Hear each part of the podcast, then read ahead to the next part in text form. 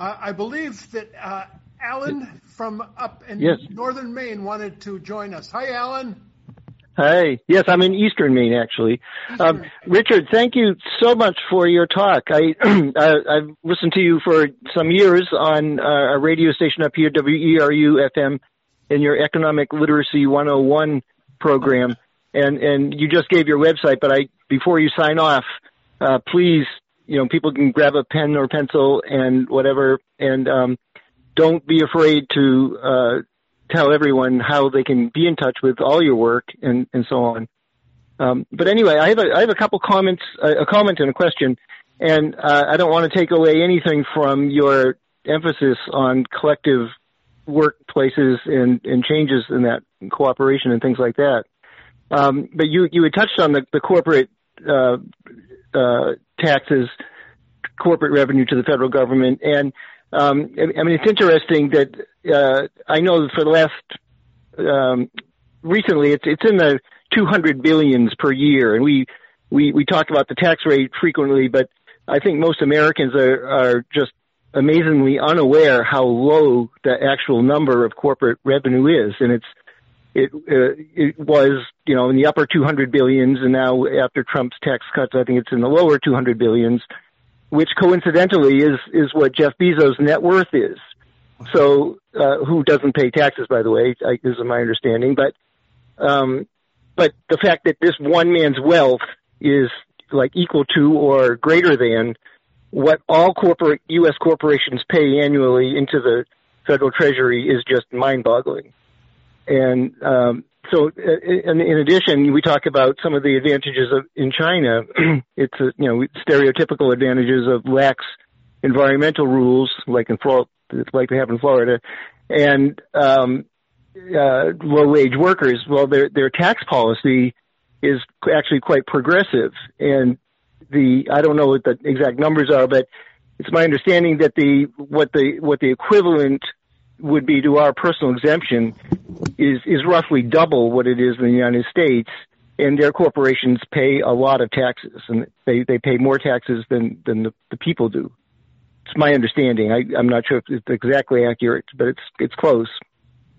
Um, uh, but I, I did want to uh, ask a, a question about the the massive deficits that are being expanded, and you know, I, it, it strikes me that it's probably a a form of servitude, sort of, to to the population, and an addiction is sort of like, oh, we can't do anything, we can't make any changes because going forward we're going to have to be servicing this debt. And I wonder if you can talk a little bit about about what your thoughts are on on this expansion of national debt. And and again, I don't want to take away anything from your emphasis on on cooperation and our path forward. So thank you. Thank you for your question. Let me let me do what you proposed at the beginning so I don't forget. Uh, I do a weekly radio and television program. It's called Economic Update. Uh, it's broadcast on about 100 radio stations across the United States, and it goes out via several networks to about 55 million American television sets every week for a half hour, where I do more or less what I'm doing with you now, although I often have uh, guests of my own that I interview. You can find it either on radio or if, if television, the Free Speech TV network carries it. Uh, other networks, some other networks do. Um, it's also posted on YouTube, so it's easily available to you. Just go to YouTube uh, slash economic update or YouTube slash democracy at work. The, those are the two phrases we basically use. And then you can engage this material. We have a very active Facebook, Twitter, and Instagram operation. Many tweets that I do every day uh, on all the things that are happening in an ongoing way. Uh, and again, you can find those at Democracy at Work or under my name, R.D. Wolff with two F's. Uh, and you're, of course, welcome to all of that. Uh, I would welcome your interest and your signing up for any of those things. Okay. Let me go then to the big question at the end that you asked, the one about deficits. It's very important to understand the basic economics of deficits. When the government undertakes big spending, whether it's for a war, like in World War II, or whether it's for an, an urgent social program at home, such as combating COVID and or doing something about our aging infrastructure, there is immediately a question. How is the government going to pay for it under our existing system? There are really only two ways under our system. You could change it. There's a movement called modern monetary theory, which has another way, but I'm not going to deal with that now. The two traditional ways, which are still the two ways our government uses, are either by taxing to raise the money to pay for it that way or by borrowing. Okay. You cannot raise these massive amounts of money by taxing the average taxpayer. And the only reason that's true is that the average taxpayer in this country is already tapped out and they are politically unwilling and bitter about their being tapped out, about the taxes they pay, and they are unwilling to pay much more. But that's okay because one of the reasons they're tapped out is because you have redistributed so much wealth over the last 40 years from the poor and the middle to those at the top. The inequality we have now is the product of that redistribution. So the government could go to corporations and the rich and tax them. Just to give you an example, after World War II, in the 50s and 60s, the top rate, income tax rate for the richest Americans was between 70 and 90 percent. The top rate now is 37 percent. It was dropped over the last 40 years for those at the top, not for the rest of us. So they have an enormous wealth, as we know.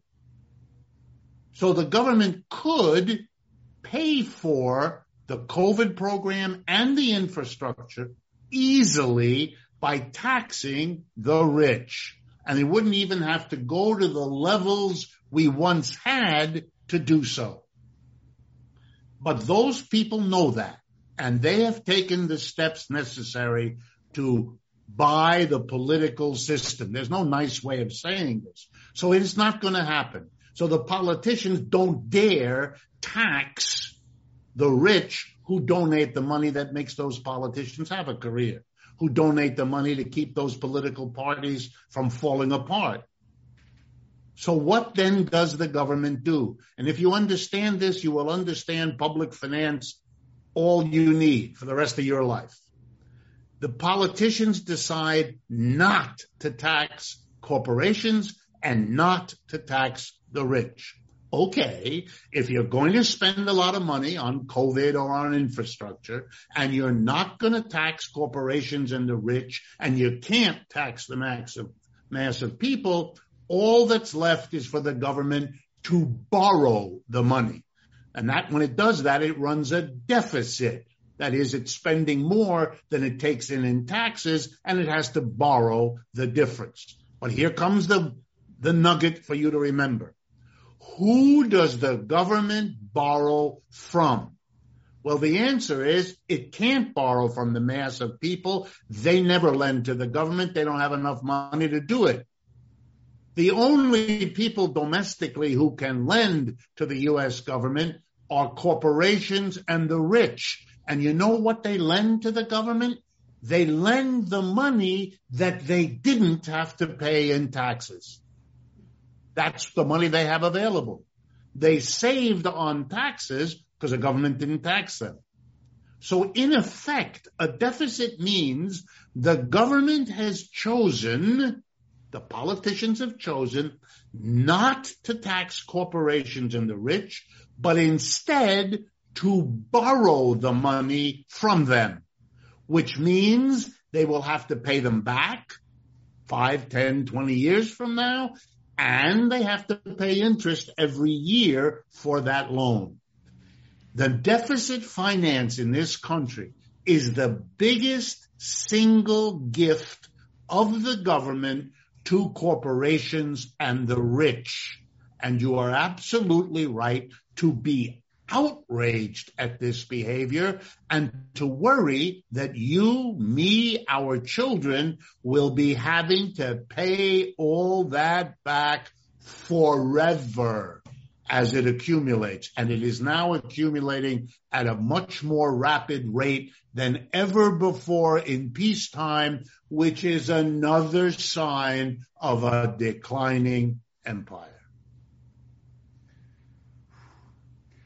Wow, that's phenomenal. Um, we have time, I think, for one more question. If there's one more person.